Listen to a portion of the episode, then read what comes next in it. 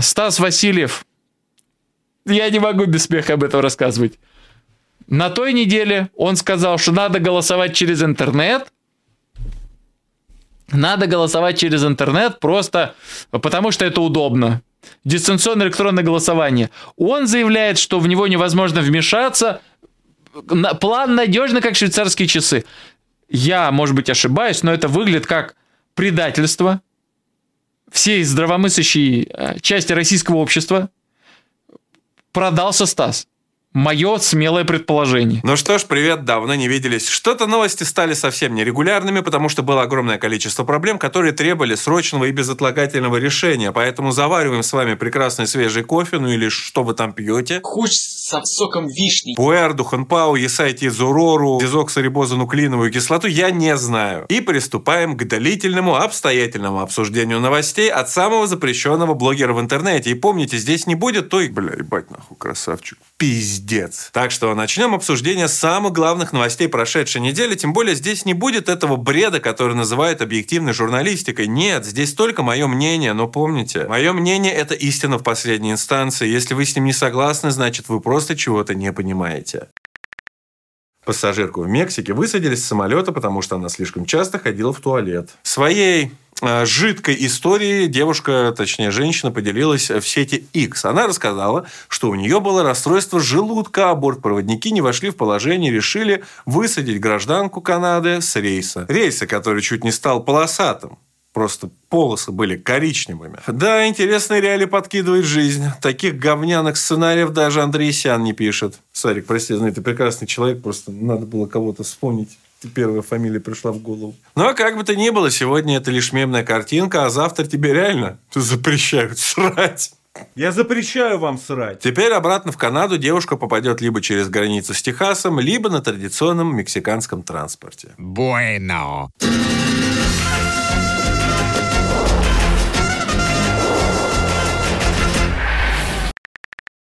Леон Кимстач и Разиль Миникаев запустили напитки и снеки под брендом Эопацан. Я хотел бы сказать, что это кринж, но это даже не кринж, это даже кринги. Евлеева пост сдала, пацаны пост приняли. Какой же говнище. Танцор уронил 65-летнюю Мадонну на концерте в Сиэтле.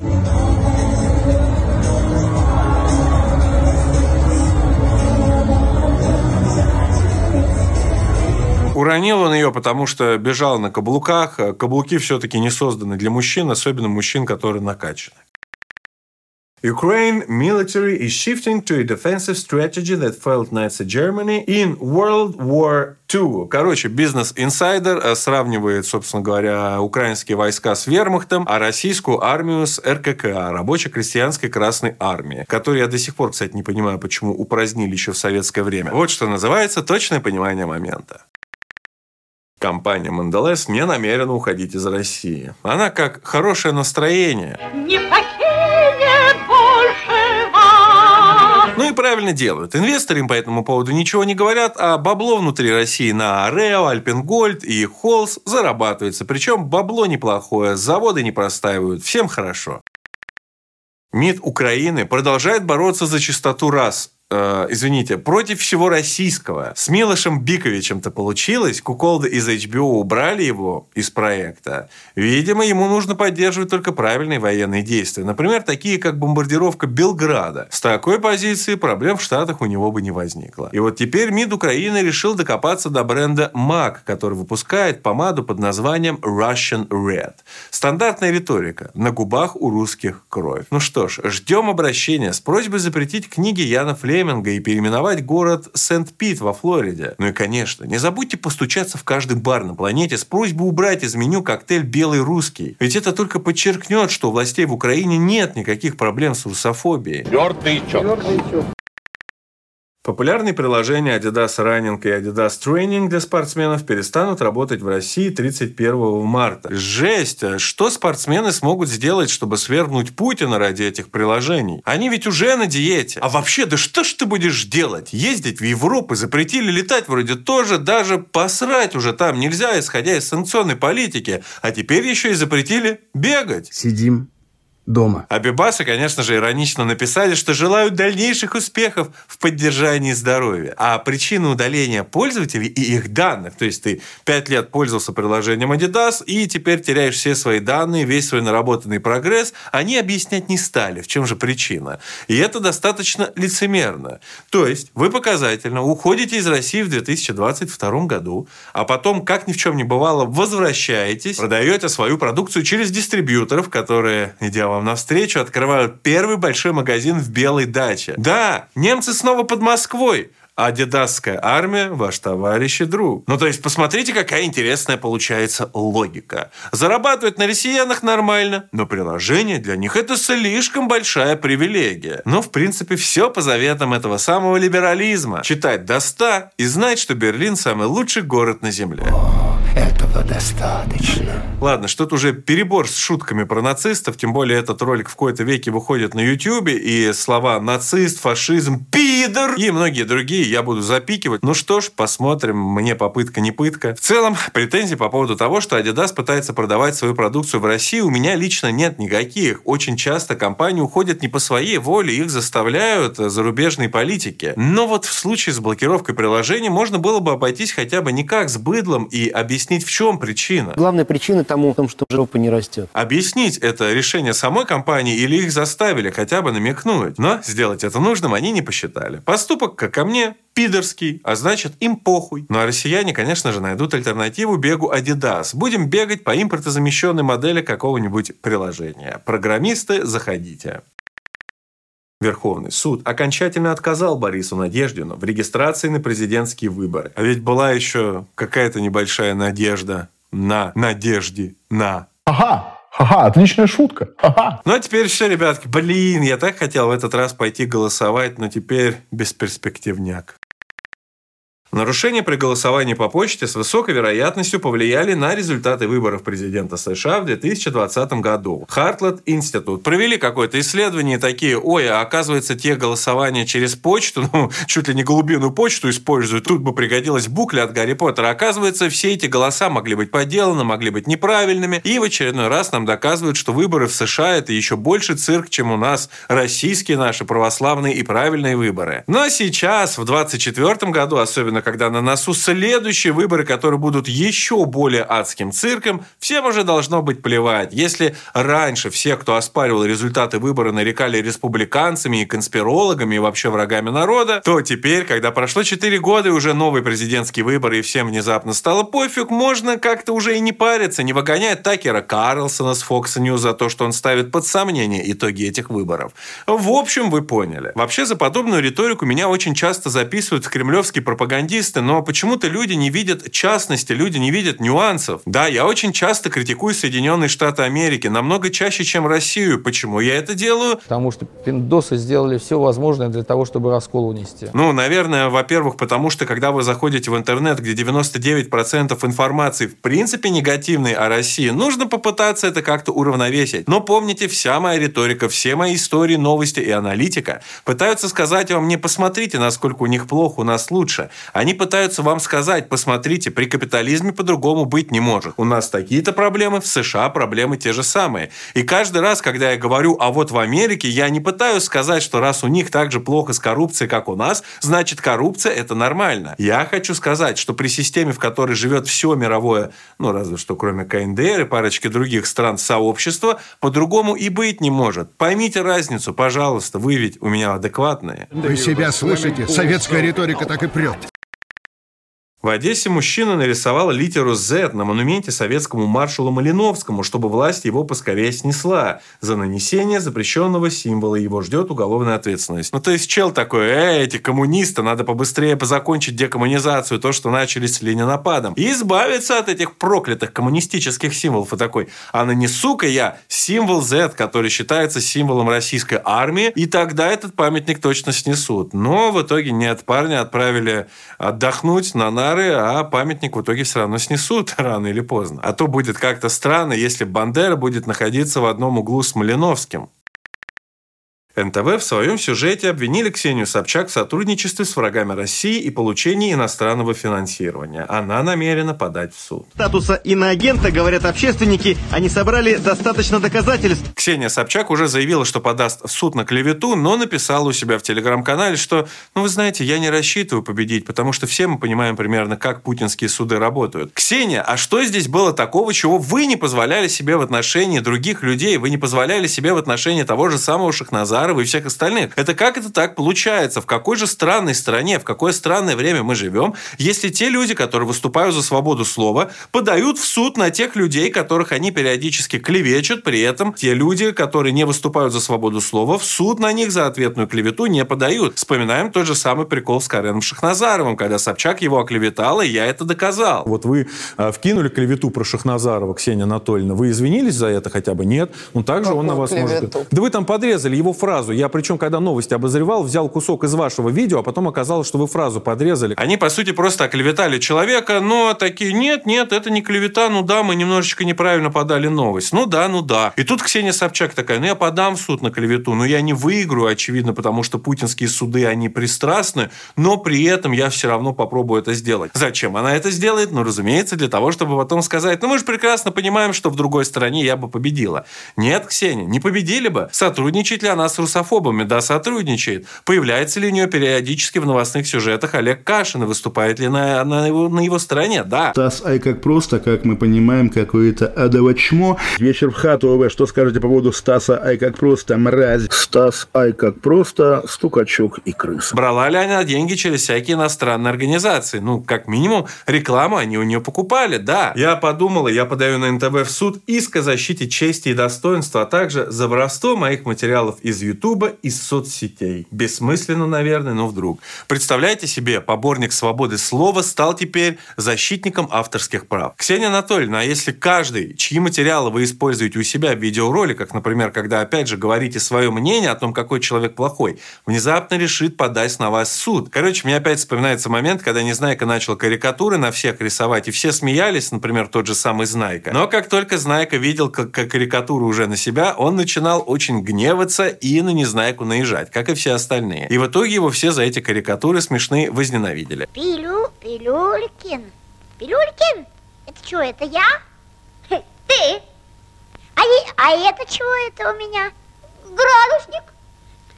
Сними сейчас же. Здесь примерно та же самая ситуация. Как только с Ксенией Собчак или с любым другим представителем либеральной мысли делаешь в интернете то же самое, что они позволяют себе делать с другими людьми, которые не отвечают, они внезапно вспоминают про государственные институты. Внезапно они понимают, что они хотят защищать свободу слова, своего, блядь, слова. Если у вас есть с этим какие-то проблемы, то увидимся в суде. Соловьев поблагодарил Бориса Надеждина. Не, я, кстати, считаю, надо публично с трибуны поблагодарить Бориса Борисовича Надеждина. Но он сдал а, в избирком или куда список, как я понимаю, неблагонадежных, агентов влияния, врагов народа, закладок ЦИПСО, недоуничтоженных навальнят. То есть он провел большую работу. А, собственно говоря, почему в интернете это высказывание вызвало такую бурю негодования, если по факту это так и есть? То есть я не хочу ничего говорить, но если вы в любой другой стране выступаете против действующей власти, то эта действующая власть берет вас на карандаш. Хотя здесь я не был бы уверен в том, что сказал Соловьев, потому что, ну, судя по смерти Навального, спецслужбы у нас в стране работают не так уж, чтобы хорошо, иначе они бы его берегли. За Навальным денно, ночно и ежесекундно, с ним бы в ШИЗО, причем ШИЗО было бы исключительно суперкомфортное, сидели бы люди, которые смотрели, чтобы с ним все было хорошо, в особенности по части здоровья. Но раз этого не произошло, вынужден признать, что, наверное, спецслужбы у нас в стране немножечко вырождаются. Ну или были заняты чем-то другим. Нам похуй.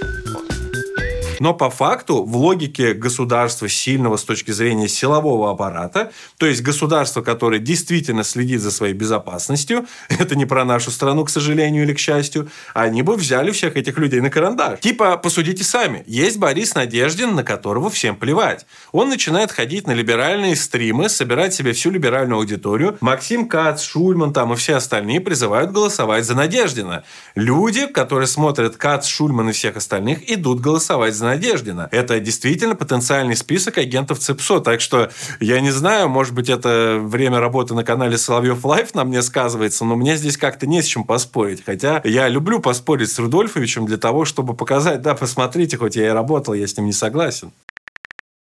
Пользователи начали сдавать свои Apple Vision Pro обратно в магазин. Многие жалуются на дискомфорт, но это то, как нам подают в новостях все это. На самом деле все это чушь собачья, потому что Apple Vision Pro, во-первых, это самые классные очки. Я могу это вам сказать как чел, который себе уже купил их. Ты говоришь как радикал, а живешь ты как богатей.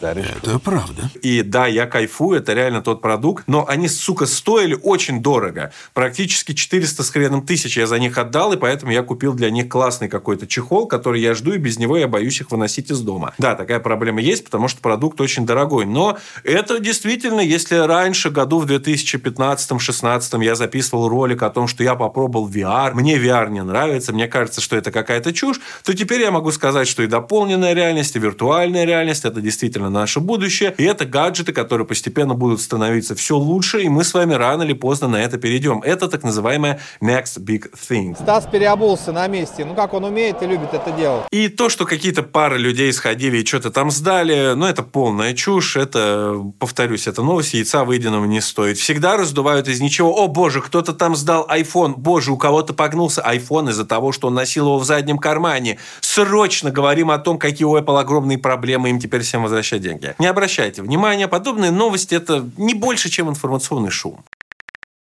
Разработчикам российского аналога Википедии предложили просто скопировать оригинал, а не создавать с нуля. Я очень редко хоть в чем-то согласен с Владимиром Мединским. Но это тот редкий случай, когда я соглашусь. Вот представьте, если бы мы могли просто взять и скопировать YouTube. Нет, они начнут что-то выдумывать. А знаете почему? Потому что им, как креативному классу, просто обидно, что все скажут, да посмотрите, они просто украли YouTube, не придумав ничего своего. Ну и что, ребята, а минусы будут? Воровство. К сожалению, это нормально. Воруй как художник, кради как художник, тырь как художник. Вообще и все, блядь и использую это для своего процветания. В одной из моих самых любимых книг «Дверь в лето» главный герой радуется тому, что когда он служил в армии, то смог посмотреть схемотехнику одной микросхемы и просто повторить ее для того, чтобы создать продукт, который сделал его миллионером. Мол, как классно, что военная техника не патентуется, поэтому можно просто это взять, запатентовать и тоже использовать. Да, огромное количество американских суперкомпьютеров 70-х и 80-х годов это были кальки с наших суперкомпьютеров, точно так же, как мы в свое время крали у японцев, японцы крали у нас. Все воруют у всех. И давайте представим, что вы выберете как гражданин России. Вилкой в глаз или в жопу раз. 10 миллиардов каких-нибудь рублей, я цифру из головы беру для того, чтобы вы понимали порядок. 10 миллиардов рублей с наших налогов на создание Википедии, которую не факт, что сделают, а скорее всего все попилят и разворуют. Или условный миллиард рублей на создание клона Википедии, где все разворуют. Нет, там не могут разворовать, потому что там они должны конкретный результат предоставить к определенному моменту. Это вам не создание какого-то поисковика «Спутник». Царство небесное. Кто-нибудь помнит еще, что такое было? Вообще, мне нравятся, какие речевые шутки у меня иногда рождаются. Царство небесное в отношении к умершему проекту цифрового поисковика. Это же угарно. Какое-то цифровое небесное кладбище. Вы просто гений. Короче, я редко соглашаюсь с Мединским, но почему-то это высказывание, вызвав бурление говн, у меня не вызвало никаких вопросов. Я бы вообще все продукты копировал, потому что создание чего-то с нуля, а, это дорого, б, это глупо. Да, никто уже не носит Дольче Габбана. Мистер Бист попал на обложку журнала Time. Мистер Бист – это талантливейший видеоблогер, и мне как-то ну, радостно за то, что он туда попал, потому что он этого заслуживает, и те проекты, которые он делает, они классные. Меня на самом деле поражают вот эти вот споры бесконечно в интернете. Вот, мистер Бист в новом ролике раздавал десятки тысяч долларов людям, которых проблемы со зрением, для того, чтобы они починили себе глаза. Вроде бы он сделал хорошее дело, но ведь он это сделал для видео, а не просто так. Да, ничего просто так не делается. У каждого каждой вещи есть какая-то своя природа. Ничто не берется из ниоткуда. Ну или как говорил Бэтмен. О человеке судят по поступкам. Да, о человеке судят по поступкам. А вообще на этой обложке Time он стоит с камерой DJI Ronin 4D. И знаете, что мой друг мятежник Джек практически за полмиллиона рублей заказал себе эту камеру. И я здесь лицо заинтересованное, потому что я хотел взять у него ее на пробу. И сервис Deck уже три месяца динамит его, его просто кинули на деньги. Это шарашкина контора с камеров и охуевших в конец тварей, которые взяли с меня 800 тысяч рублей за то, чтобы ничего не делать. На мои требования назвать уже наконец-то точные сроки прибытия товара, менеджеры с дека отвечают, что не владеют этими сроками. Они там вообще мало чем владеют, кроме моих денег, которые я им по глупости отдал. Но когда спустя уже почти два месяца я потребовал назад деньги, выяснилось, что они не собираются мне возвращать деньги, потому что товар уже выкуплен. Опять-таки, в чем суть? Если вам казалось, что SDEC шопинг это в своей концепции нечто типа Алиэкспресса или Озона, то нет. Суть в том, что они берут ваши деньги и за них а, под честное свое слово покупают товар на зарубежных площадках и просто вам его доставляют. Из этого вытекает, что они абсолютно не гарантируют ни сроки поступления этого товара, ни его сохранность. То есть, если вам доставят сломанную камеру, то ебаться с этим вы будете сами, без каких-либо гарантийных обязательств со стороны СДЭКа. Отлично, я считаю. Друзья, не пользуйтесь сервисом SDEC Shopping, они воруют сотни тысяч рублей. Джеку теперь свои деньги возвращать, видимо, через суд, он не получил ни продукта, а сэкономил-то всего лишь 100 тысяч рублей. Иногда лучше переплатить, ведь не попытаясь он сэкономить эту сотню тысяч рублей, он бы не потерял 600 тысяч рублей.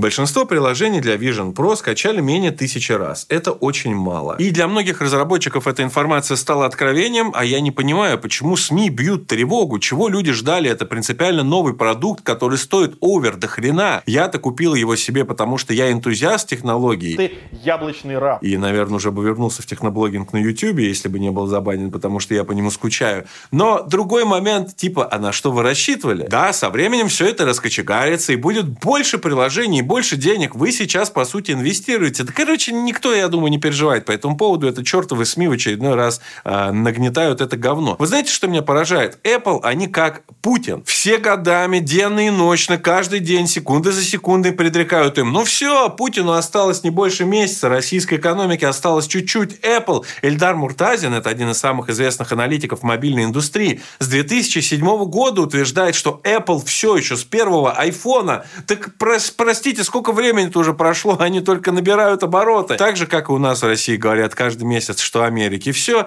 Ну, короче, вы поняли. Но это, правда, не отменяет факта, что пиздец рано или поздно наступит, и кому-то точно все. Посмотрим, кто продержится дольше. Но к Apple Vision Pro это не относится. Очки офигенные, продукт реально крутой. Всем, кто может себе позволить, рекомендую брать. Но последние деньги на него тратить не стоит. Все-таки хороший MacBook лучше Apple Vision 2. Сколько пива ты выдул, прежде чем выдать эту мысль?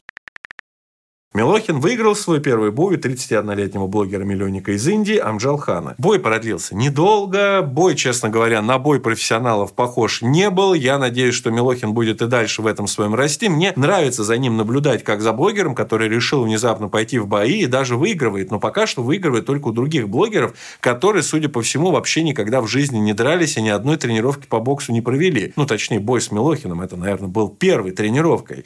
Но, короче, я думаю, что у Дани большое будущее в этом и желаю ему удачи. То, что он вышел, окутавшись во флаг России, я посмотрел интервью с Дани на канале э, Карена. Бро, бро, бро, бро. Ну да, бро, бро, бро, бро, бро, бро, бро, бро, бро. То есть, это в любом случае не человек, который за Россию, потому что он осмысленно изучил точки зрения, а человек, который просто хочет, чтобы ему вернули деньги, и он будет за Россию. Я не знаю, целесообразно ли работать с глупыми людьми. Поймите, я сам с глупыми людьми стараюсь не работать, потому что со злым, с плохим человеком ты можешь договориться. У него есть своя выгода, у тебя есть своя выгода, и пока ваша выгода совпадает, ты можешь знать, что он тебя не предаст. Но идиот, он обычно пилит сук, на котором сидит вместе с тобой. Поэтому от сотрудничества с такими людьми я бы воздержался.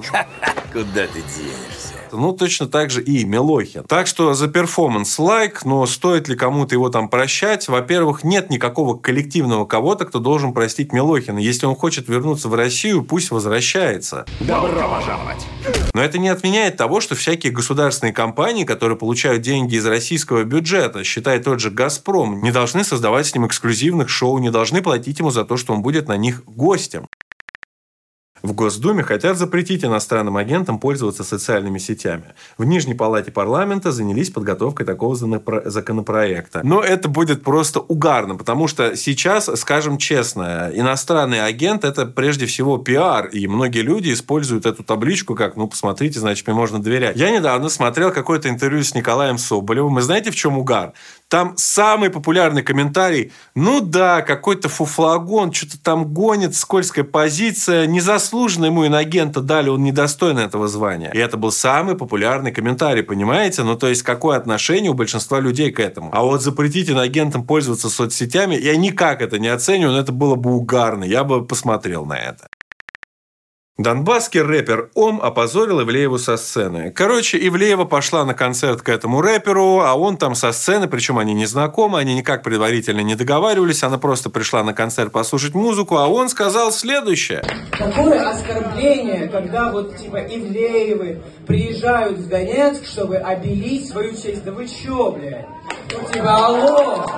Это что? Вот сегодня буквально я увидел, увидел видос, это что вам, стиральная машина? Луганск, Россия, конечно. И вот, знаете, мне Ивлеева, при том, что я никакого негатива к ней не испытываю, но мне ее совершенно не жалко. Ну, действительно, этот Донбасс, вам что, стиральная машина? Киркоров туда поехал после голой вечеринки. И Ивлеева теперь на концерт донбасскому рэперу ходят. Я думаю, и в Донецк скоро поедет, потому что были инсайды, что она уже там. Под ногами лепестки не розы, Сохнут слезы. И вот сегодня Ивлеева, сегодня 23 февраля, меня поздравлять не надо, я не служил, а вот пацанов на фронте поздравьте. И вот Ивлеева сразу же на концерты на это начала ходить. И пост сделала у себя в Телеграме. Блять, вызывает омерзение. Вот, вот просто вот эти вот люди тряпки, блядь. Есть у тебя позиция, следуй до конца, будь последователен, отвечай за свои слова. Ты аполитичен, все нахуй, не лезь. А после грязной вечеринки, так оказывается, вас можно было склонить? Так оказывается, сука, те миллионы, которые вам с налогов платили, это недостаточная плата за вашу лояльность.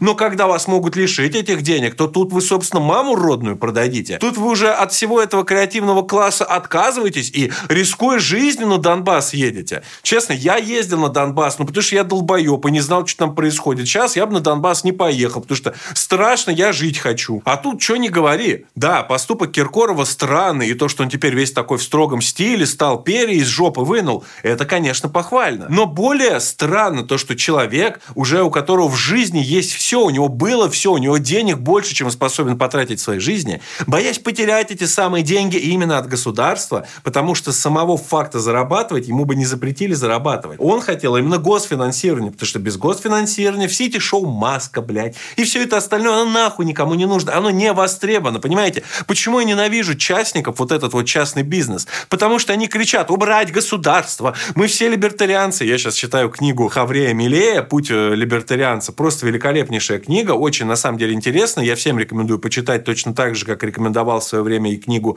инагента Екатерины Шульман. Особенно угарная глава «Пол власти. Чего ждать от женщин-политиков». Почитайте рассуждения, достойные Платона или Гегеля, как минимум. Я, кстати, у себя дома по большей части держу на виду книги именно либеральных мыслителей, потому что когда ко мне приходит кто-то патриотической направленности и начинает мне выносить мозг по поводу этих книг, сразу же записывая меня в какой-то лагерь, я делаю вывод, что человек радикал, и пошел бы он нахуй. Тоже лучше быть с ним поосторожней, с радикалом с любой стороны. Я предпочитаю людей адекватных. Так вот, они нам постоянно рассказывают, что они за частный бизнес, уменьшите роль государства, но как только какой-то кризис, они сразу же бегут к государству за, за протекционизмом и за помощью. Ну, посмотрите, это видно и по мелким, например, та же самая Ивлеева, которая так много работала над своей популярностью и всего добилась сама. Но сейчас, когда у нее популярность немножечко снизилась из-за того, что ей деньги не дают от государства и народ ее ненавидит, она сразу же отправилась на Донбасс, который, как и правильно сказал э, рэпер Ом, действительно стал стиральной машиной для нашего креативного класса. Они туда едут отбеливать репутацию. И заканчивая крупными компаниями, когда, например, в 2013 или 2012 году Аркадий Волош пришел к Путину и сказал, Владимир Владимирович, они ставят на свои Android-смартфоны, все производители ставят Google по умолчанию.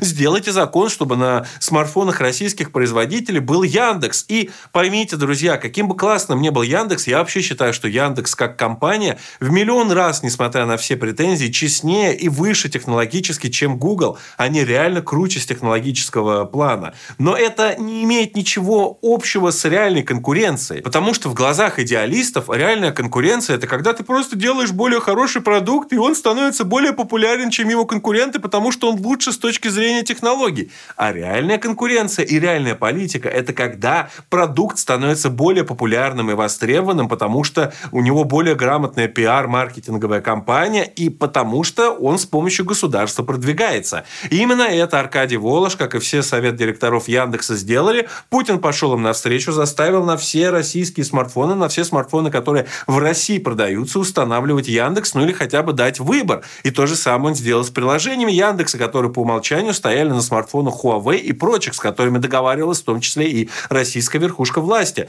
Но потом, когда Яндекс и Волош в лице Яндекса достигли этих невероятных результатов, они сказали, все говно, мы сами все сделали, вы ничтожество. Я всего добился сам. Я эти деньги ни от папы, ни от мамы получил, и с неба они на меня не упали. Я их заработал, сидя вот здесь. И мы вам вообще ничем не обязаны, мы за Израиль, и вообще я казахстанский предприниматель, а не российский. Понимаете? Жалости и сочувствия к таким людям быть не должно. Должен быть только коммерческий расчет. Ивлеева, как звезда, я считаю, вышла в тираж. Для меня лично она показала себя беспринципной сволочью, которой нет никаких принципов. И то, что у людей с Донбасса к ней такое отношение, я считаю совершенно правильным.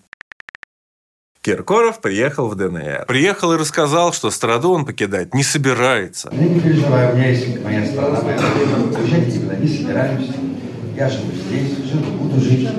У меня здесь дом, у меня здесь дети, у меня Петрос, папа мой.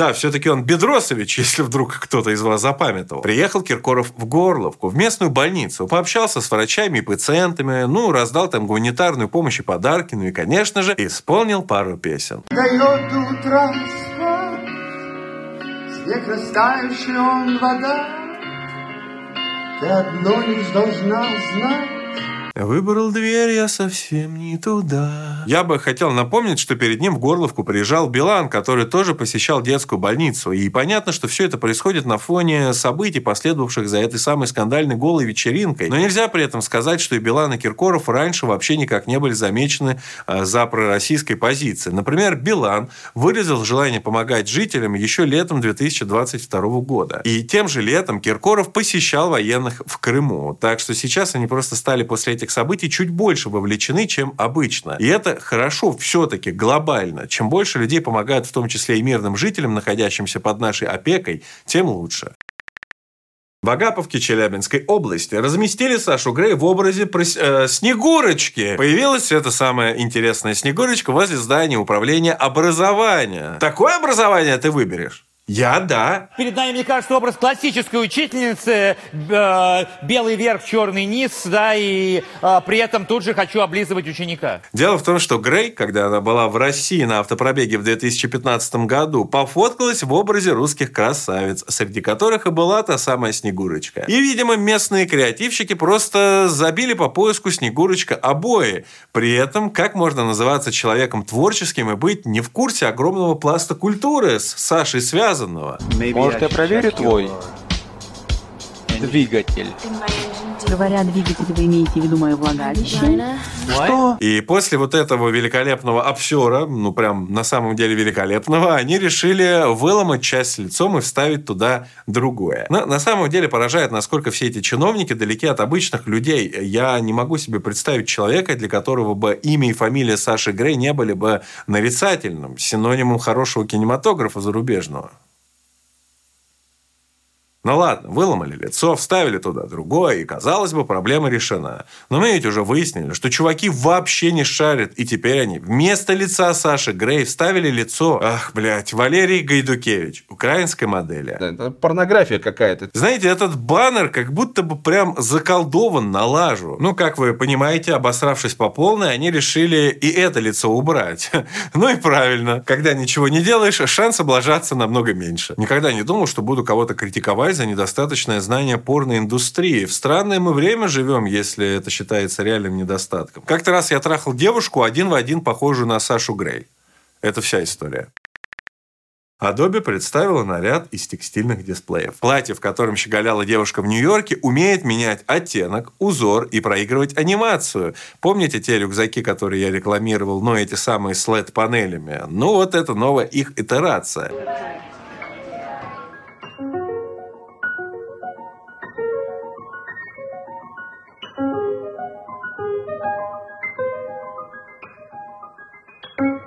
И типа вроде это как должно по задумке снизить потребность в покупке новой одежды, ведь у тебя теперь всегда есть возможность свою одежду изменить, и мне кажется, что это круто. Может, эта идея и сработает на каком-то ограниченном количестве одежды. Но, во-первых, штуковина, скорее всего, дорогая, учитывая 1256 жидкокристаллических лепестков, которые установлены на этом платье. Стоило бы дешевле, я бы купил. Не из-за того, что как-то я денег жалею, но все-таки я считаю за него те деньги, что просят, это безумие. Да и электроника не очень любит влагу, Поэтому девушка на улице в этой одежде лучше меня не встречать. Но ладно, вообще-то эту одежду можно будет, по идее, носить только в погожий день. Во всяком случае, первое время. Да и мода меняется каждый год, так что все равно придется выпускать одежду в таком же количестве, что и раньше. Ну и предположить, что в 2024 году, в 2021 веке, э, хоть одна компания на планете заинтересована сделать так, чтобы вы не покупали себе каждый месяц, неделю, день чего-то нового – ну, это как-то странно, особенно для компании Adobe, которая людей разоряет на своих подписках, блин. Так что вы нас не обманете, такая одежда годится для выставок рекламных каких-нибудь. А вообще, учитывая, что эту одежду делает компания Adobe, я бы предположил, что ты будешь идти по улице в этом, у тебя в какой-то момент залагает, все, программа вылетит, и ты будешь стоять совершенно голый. Ну, типа на этих ЖК-дисплеях они станут внезапно прозрачными, или там прорисуется твое голое тело на пару килограмм жира меньше. И когда я говорю про лажи, я даже не преувеличиваю преувеличиваю, ведь примерно так же было и на прошлой презентации. Вы видите, что ничего не происходит, но платье реагирует, когда я двигаюсь. Платье реагирует. Короче, такое себе. Тем более, что я предпочитаю женщин без одежды. Извините, у нас это год семьи и традиционных ценностей, поэтому будет очень много такого вот сексуального подтекста. Умер автор музыки к заставке «Ну, погоди». Да-да, той самой легендарной.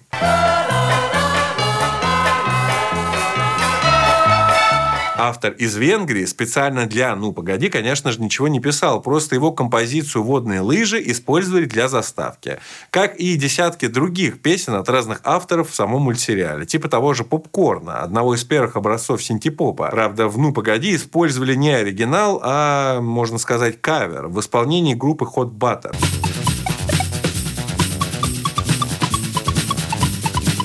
Тамаш Диак написал кучу разной музыки, которая использовалась и в других мультфильмах, в основном в венгерских.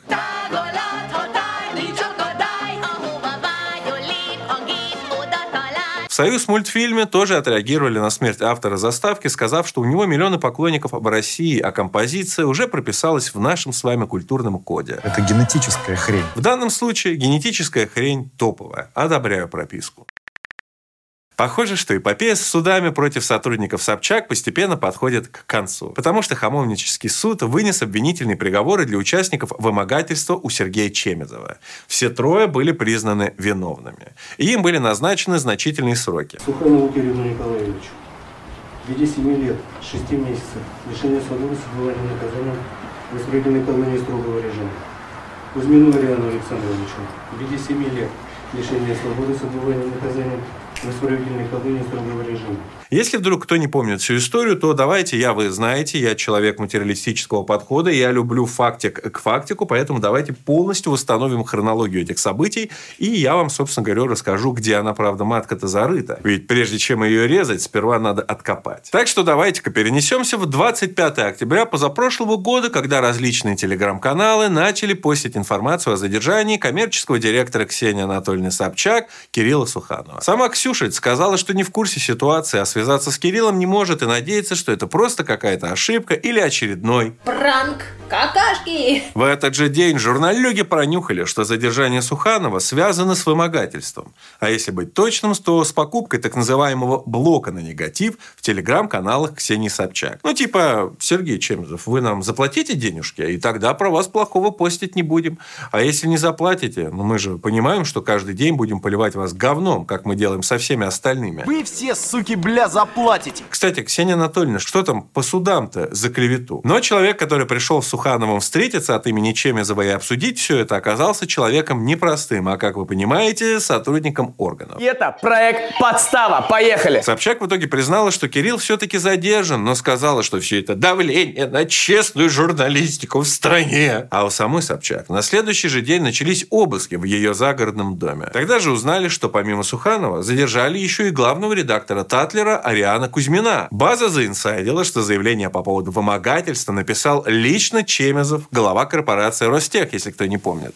По версии следствия, двое подозреваемых вымогали 11 миллионов рублей за удаление постов и дальнейшего блока на негатив в телеграм-канале «Тушите свет». Если вы берете деньги за то, чтобы не говорить правду, возникает другой вопрос. А может быть, вы сначала лжете, а потом уже таким образом пытаетесь отбиться? Ксения Анатольевна решила, что пора уезжать из страны и сделала это, по данным ТАСС, еще в ночь на 26 октября, поехав сначала в Белоруссию, где ее заметили камеры, а затем и в Литву. Голая и босая бежит. По паспорту Израиля она это сделала, хотя до этого много раз неумело отрицала его наличие. Ну вообще-то я сама еврейка, мне неприятно. Ну ничего, всякое бывает. Может быть, позже просто сделала, но забыла предупредить всех. Потому что, мне кажется, если ты говоришь, что у тебя нет паспорта Израиля, а потом даже спустя какое-то время его делаешь, что, ну, будет как бы правильным, наверное, об этом сказать. Мол, ну раньше не было, теперь есть, если что имеете в виду. Показала она и пост, в котором упоминался Чемезов, и который, по версии Фемиды был удален после договоренностей по деньгам. Я, кстати, где-то видел даже оперативную запись с переговоров. Вот приедь сюда, я тебе бошку отверну, сопляк ебаный.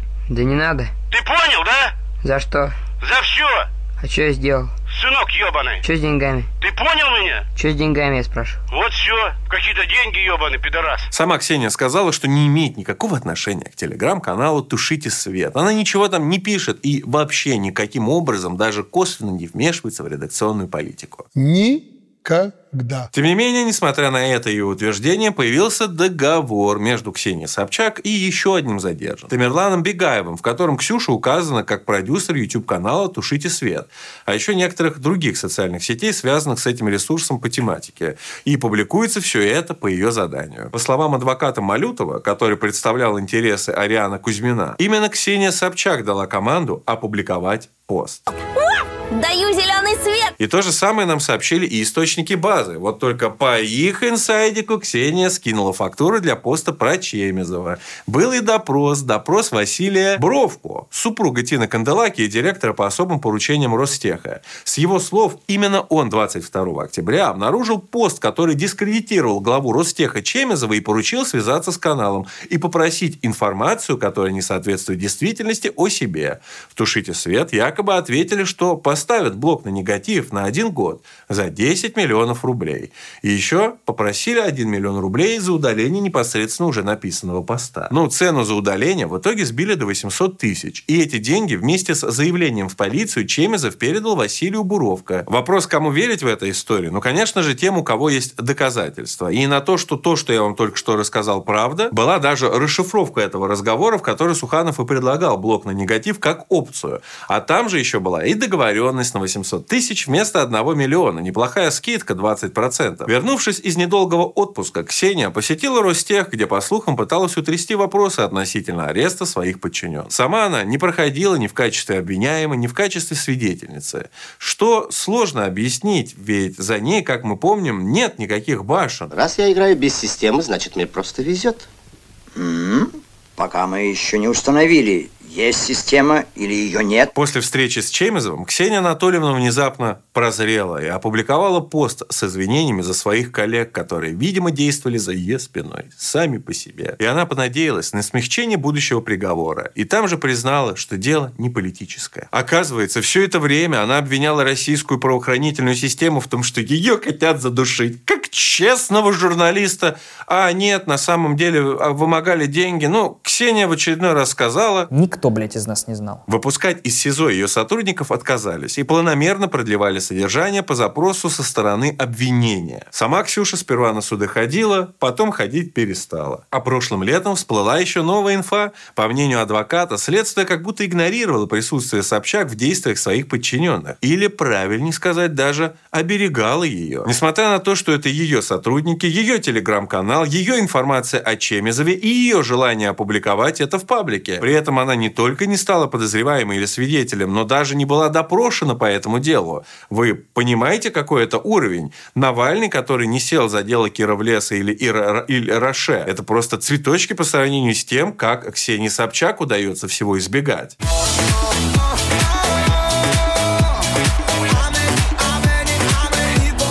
Адвокаты говорили, что их подзащитных не отпустили из СИЗО, потому что они могли угрожать безопасности Чемезова. При этом о его перемещениях и местоположении они узнали от Собчак, которая на свободе. Так что по логике получается, что угрожать Чемизову должна была именно она. Также база показала скриншот из переписки в рабочем чате главреда Кузьмина и админа канала Бегаева. И там Кузьмин подтверждает Бегаеву, что прислал текст Собчак и встретился с людьми по поводу поста, и что Ксюша в курсе встречи и проконсультировал его по этому вопросу. Вот этот скриншот. На что Кузьмин говорит, что ну ты знаешь, вот это вот по поводу удаления, это достаточно деликатная просьба, и возможно они будут зарабатывать не только только на интеграциях техники Борг. И при этом он также пишет, что в понедельник будет встреча с Собчак, которая очень довольна и понимает приоритет. Для меня это главный приоритет. А в понедельник вечером коммерческий директор Ксении Кирилл Суханов уже шел в ресторан к подставному человеку. В общем, участники дела осуждены, они получили минимальные сроки по статье вымогательства,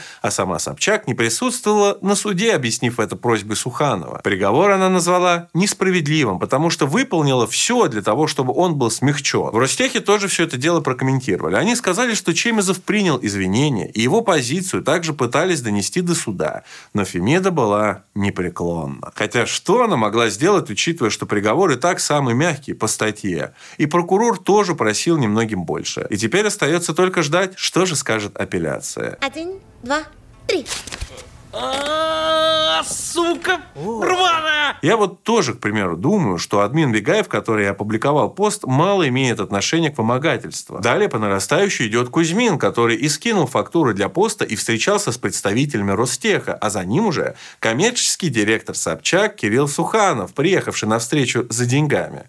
Ну а главный босс всей этой схемы под удар, получается, не попадает. Ксения Анатольевна, а как это получается? Ну хорошо, я даже не буду это комментировать, не буду, уже устала доказывать, что я не верблюд. Ох, как у нас получается-то интересно. Ксения Собчак – это несажаемый человек. Но нет, ничего, она на самом деле оппозиция. Просто оппозиция контролируемая. Экс-президент Монголии опубликовал историческую карту, вдохновившись Путиным. Опубликовал он ее в ИСК, извините, в X, и попросил не беспокоиться, потому что монголы – свободная и миролюбивая нация. Что в его логике немножечко противоречит исторической карте. Но троллинг закономерный и вполне справедливый. Мне тоже эти высказывания Владимира Путина показались крайне странными, мало ли в каких а, границах, какие государства когда-то существовали. Так-то я, конечно, в тюрьму не хочу, но я думаю, это исторический факт, что когда-то России не существовали. Ну, что там сейчас, пятикантропы придут и начнут нам предъявлять за то, что когда-то исторических границ государств вообще не было. Хотя, вообще-то, все пятикантры побежали через Верхний Ларс. Когда общий IQ Грузии стал минусовым. Ну, а что вы хотели? Цвет нации российской к вам приехал. В любом случае, говоря об интервью Такера Карлсона Путину, точнее, Путина Такеру Карлсону, на которое всем уже насрать, потому что, о боже, Навальный умер, все говорят теперь только об этом, на небе только разговоров, что Леша, зачем ты заявляешь? Заявление написал. Но в любом случае в этом интервью не стоило изначально говорить об историческом положении дел, потому что в контексте это понятно, что Путин хотел сказать. Но там еще были рассуждения, что Украина – это искусственное государство. Я с этими суждениями нашего президента категорически не согласен, как минимум потому, что любое государство, оно искусственное, в природе государства не предусмотрено, в том числе никакая социология не говорит о том, что это предусмотрено. Так что, по-моему, со стороны Путина ссылок на геополитику было бы вполне достаточно. Помимо, несомненно, животрепещущей новости о смерти Навального, параллельно происходят и другие события. Просто вы могли их не заметить в информационном потоке переживаний за Навального. И об этих событиях мы сегодня с вами тоже говорим. Потому что, между прочим, на дворе 2024 год, и многие не в курсе, но специальная военная операция продолжается. СВО, которая, как сказал Песков, может продлиться дольше, чем планировалось. Вау, спасибо! Как бы мы уже заметили, но спасибо за уточнение. Серьезно? Серьезно? Не шутишь? Нет. Но какой затяжной войны бы не было, последняя неделя запомнилась большими достижениями со стороны российской армии. Ну, кто-то скажет, небольшими, типа всю Украину не захватили. Это, конечно же, зависит от вашей позиции. Я же рассуждаю с точки зрения продвижения на фронте в общем, в общем продвижении за последнее время. Но обо всем по порядку. Война идет. Дроны и ракеты как летали, так и продолжают летать. ВСУ по традиции выцеливают топливную инфраструктуру в России, и в этот раз их беспилотники долетели до Курска, попав по нефтебазе. Там загорелись сразу три резервуара с бензином. Прилет по нефтебазе был и в Макеевке. В соседнем Донецке обстрелы тоже не прекращались. Последний раз снаряд упал на одной из улиц, где погибли два человека. Еще буквально только-только был прилет ракеты в район Республиканской библиотеки. Но там, слава богу, вроде как никто не погиб. А вот мой кореш Леха крупнокалиберный переполох уже на месте и ищет осколки. Прилет по центру Донецка только что. Это библиотека, центральная библиотека, вот остановка. Я хер его знает, что это прилетело, но это Хаймерс точно. Явно. Очень похоже, это просто пиздец какая дыра. Ну да, похоже на Хаймерс. Крымские паблики 14 февраля начали постить информацию о том, что в море загорелся большой десантный корабль. То же самое написали некоторые военные корреспонденты. Потом уже и украинская разведка показала видео, на котором с их слов надводные дроны атакуют десантный корабль «Цезарь Куников». И они же сказали, что он затонул. В Министерстве обороны по этому поводу не говорили ничего. Кроме этого, ВСУ заявили, что сбили чуть ли не за раз целых три самолета. Было даже одно видео с падением. Но что это был за самолет? Самолет, неясно. Тем более, что его сбили по заявлениям в селе Дьяково, откуда до фронта более 100 километров. Самая жесть, конечно, была в Белгороде, куда 15 февраля прилетели ракеты из РСЗО, часть которых сбивалась, выпадая в виде осколков. Ты гля, сколько осколков падает. Но ракеты все равно приземлялись в город. Одна из этих ракет угодила в торговый центр, из-за чего на входе погибло несколько человек. Еще один снаряд упал на двор школы номер 42. Оттуда было довольно жесткое видео. Ребенок там мертвый, женщина тяжело ранена. Прикинь, пробежка с утра. Помогите! Братан, скорую вызвал. Держись, все, тяжело, все хорошо. Конечно. Помогите! Сейчас скорую вызвал. Кресту. Держись. Где болит? Вот здесь. Все, ножки, не переживай, все хорошо. А что с мальчиком с моим? Какой он? Да вот Мелкие вот эти, тоже ножки чуть-чуть будет жить, не переживать. Из-за неразберихи гуляли абсолютно разные новости. Одни СМИ писали, что погиб четырехмесячный ребенок, другие писали, что погибли двое детей. Но в конечном итоге пострадали 19 человек, и четверо из них – это дети. Еще семеро человек погибли, включая годовалую девочку в этой самой коляске, которая по стечению обстоятельств оказалась на пути осколка. Интересно, в следующий раз тот же самый Юрий Дудь вспомнит про девочку из Белгорода, Пройдут годы, и никто вообще не будет, строго говоря, помнить про Бучу, про Мариуполь, про Краматорск, про э, девочку в Виннице. А, а, и, и это кажется безумно несправедливым. Вот сейчас кажется, что ничего важнее девочки из Винницы, ну, нет. А человеческое там, существо, оно устроено таким образом, что пройдут годы, и вообще никто не будет об этом помнить. Человеческое существо. Очень меткое определение. Так выходит, что жалко детишек и города только по одну сторону, ну или по другую тоже, но только в контексте того, что Россия разрушила Мариуполь. Но вот даже дети с точки зрения Юрия Дудя не равны друг другу по ценности жизни. Хотя по кадрам ситуации очень похожие. Та же окровавленная коляска, что и в Виннице. Такая же трагедия для матери. Но мы же знаем Юрину позицию относительно начала войны. Не кажется ли вам, что не только Россия виновата в том, что все так трагично обернулось с жертвами, с погибшими людьми, с э, порушенными отношениями, семьями всем остальным, но и те, кто руководил Украиной, И, соответственно, Украина тоже в этом виновата. Что это классическая ссора, когда виноваты оба. Ой, извините, я что-то в своем монтажном столе запутался, ведь это кадры с тех времен, когда Юра еще пытался играть в объективность. С чего началась война на Донбассе? Расскажи мне, пожалуйста. Кто человек, который приписывает себе начало военного конфликта на А, Донбассе, да. и про который не просто приписывает, а который в целом доказано, что с него все и началось. Ты имеешь в виду, за- как его? Стрелков Стрелков? Гиркин. Да. Короче, вы поняли. Стрелков начал войну. До этого ничего не было. Ни Майдана с его убийствами, ни Одессы, ни западных областей со захватом администрации и складов с оружием. Не было и создания своих органов власти и своих армий. Про все про это мы забываем. Поэтому те, кто со стороны России, их не жалко. Потому что они же начали войну. Через Стрелкова. Или коллективным Стрелковым, неважно. И эту войну начали, в том числе и дети. Поэтому о них рассказывать тоже с точки зрения Дудя неправильно. Пожалейку-то у своих зрителей не вызовешь. Скажут, что ты плохой журналист, если рассказываешь про обе стороны. Ладно, хуй с ним. Уже со стороны России в районе Работина, где был контрнаступ, сбили украинский вертолет. Министерство обороны России со своей стороны совершили массированный налет при помощи беспилотников и ракет на разные объекты на Украине. Говорили, что была и атака на полигон в Селидово, где на построении могли находиться полторы тысячи солдат.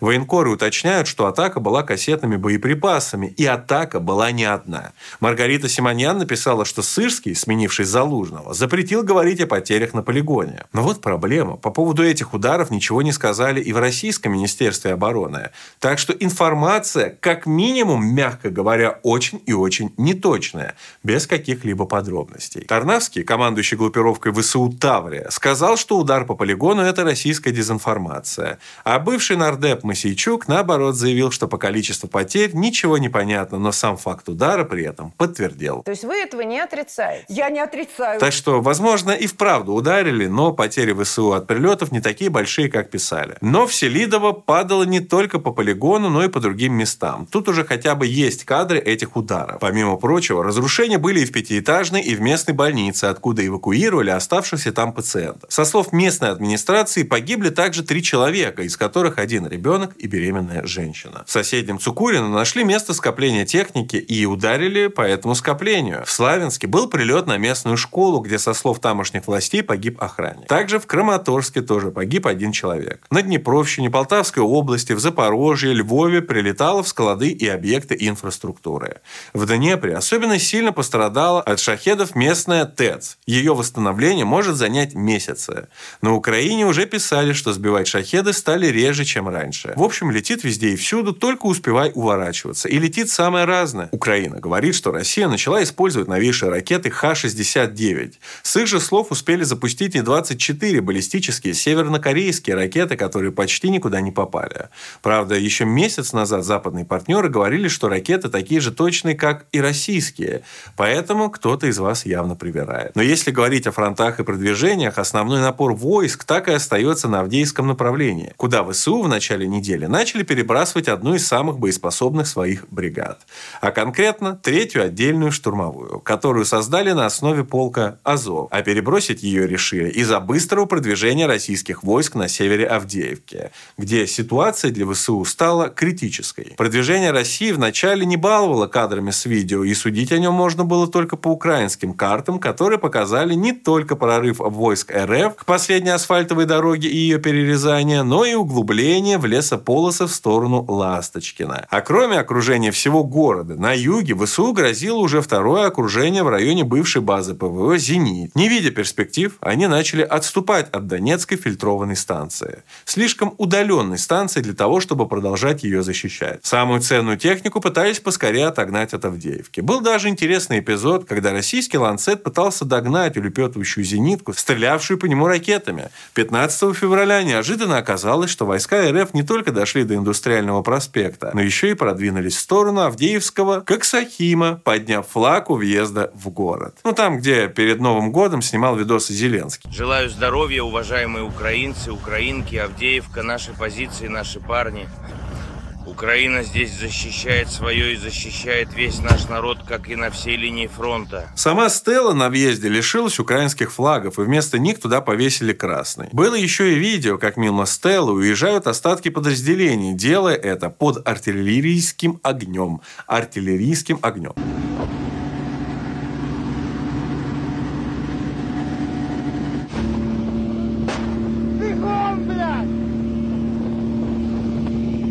Зеленский со своими поездками и фотками постепенно становится вестником будущих отступлений. Он уже таким макаром приезжал и в Бахмут, после чего город оставили. Недавно он приезжал в Купинск, и теперь, видимо, нужно следить и за этим направлением. Посмотри скорей сюда, кто же там, вот это да, клюв и красный гребешок.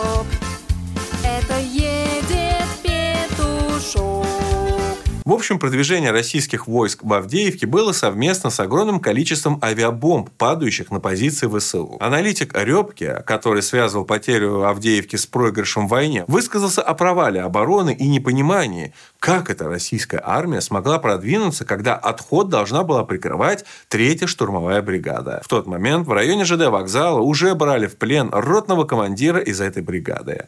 Рядом, в городском парке, бойцы из Тувы установили свои флаги на памятнике и здании поликлиники. Фильтровальная станция тоже перешла под контроль России. Теперь ВСУ отступали и от бывшей базы ПВО, куда тоже вошли российские военные и установили там флаги. Подойдя дальше, бойцы РФ заняли и укрепрайон Чебурашка. Последнюю часть кольцевой Донецкой дороги, которая теперь полностью контролируется Россией. ВСУ продолжили отходить и частично остановились в Авдеевском Коксахиме, который по аналогии с Азовсталью вполне мог стать крепостью, по крайней мере, на время. И снова азовцы, практически так же, как в Мариуполе, оказались в подвальных помещениях завода, куда на постоянке прилетали авиабомбы. Уже 16 февраля ВСУ окончательно отошли от Авдеевки и завода, о чем написал Сырский. А уже на следующий день над зданием администрации города, над Коксахимом и ЖД вокзалом подняли российские флаги. По версии CNN, Зеленский просил нового главнокомандующего Сырского избегать застоя на поле боя. Но вряд ли он имел в виду движение в обратном направлении. В Авдеевке, помимо прочего, осталось некоторое количество украинских солдат, попавших в плен, что признали в ВСУ.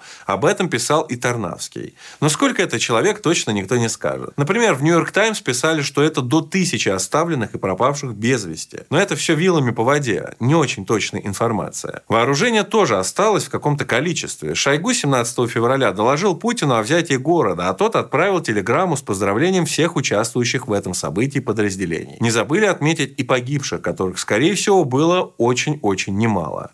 То тут, то там продолжается зачистка города, в которой, оказывается, осталось немало местных жителей. В основном это, конечно же, жители частного сектора, потому что многоэтажки в городе были разрушены. А вот частники смогли сохранить свое хозяйство и таким образом выживали. Кроме Авдеевки, российские войска продвигаются еще по шести направлениям. Вот эти красные отметки – это как раз продвижение с 1 декабря по сегодняшний день. Но, конечно, самое значительное теперь – это Авдеевка. Такого продвижения не было с мая 23 года, после взятия Бахмута. В Бильд, к примеру, ситуацию называют сильнейшим кризисом со времен битвы за Киев. Параллельно с Авдеевкой российские военные начали наступать и на юге, чтобы захватить то немногое, что удалось Украине во время контрнаступления. Двигаются в сторону Работина, где не все идет гладко, например, некоторые машины подбивают, но продвижение там явно есть. Шойгу, докладывавший о взятии Авдеевки, также упомянул и Крынки, которые, по его словам, были зачищены. Рынки зачищены. А, Мы а, встали а, фактически по всему побережью реки Крынки и Конки. Еще остались, конечно, некоторые сопротивляющиеся, но, видимо, большая часть этого населенного пункта была взята. Под Маринкой все-таки зашли в поселок Победа, где вывесили красный флаг. Говоря об Авдеевке, украинская сторона, конечно, обвиняла США, которые поставляли недостаточно вооружения. Пошел по комнате дымок, дымок, дымок окутал потолок. А министр обороны набросал целый список того, чего не хватает для отражения атак. В том числе оказалось нужны и люди. А значит, нужен и закон о мобилизации. Пока что он прошел только первое чтение, но ему уже накидали две с половиной тысячи правок. Обычно так делают, чтобы затянуть, максимально затянуть принятие закона. Но и без него в стране мобилизация с самого начала войны. Повсюду ходят представители ТЦК, останавливающие общественный транспорт. Люди с ними дерутся. Теперь им еще и разрешили работать круглосуточно. Некоторые выходят в магазин или еще куда-нибудь, после чего пропадают, и их ищут родные. Мой муж пошел в гараж починить машину. Потом он не выходил на связь. Я была дома с маленьким ребенком. Потом мне звонит номер неизвестный. Говорит, он в военкомате.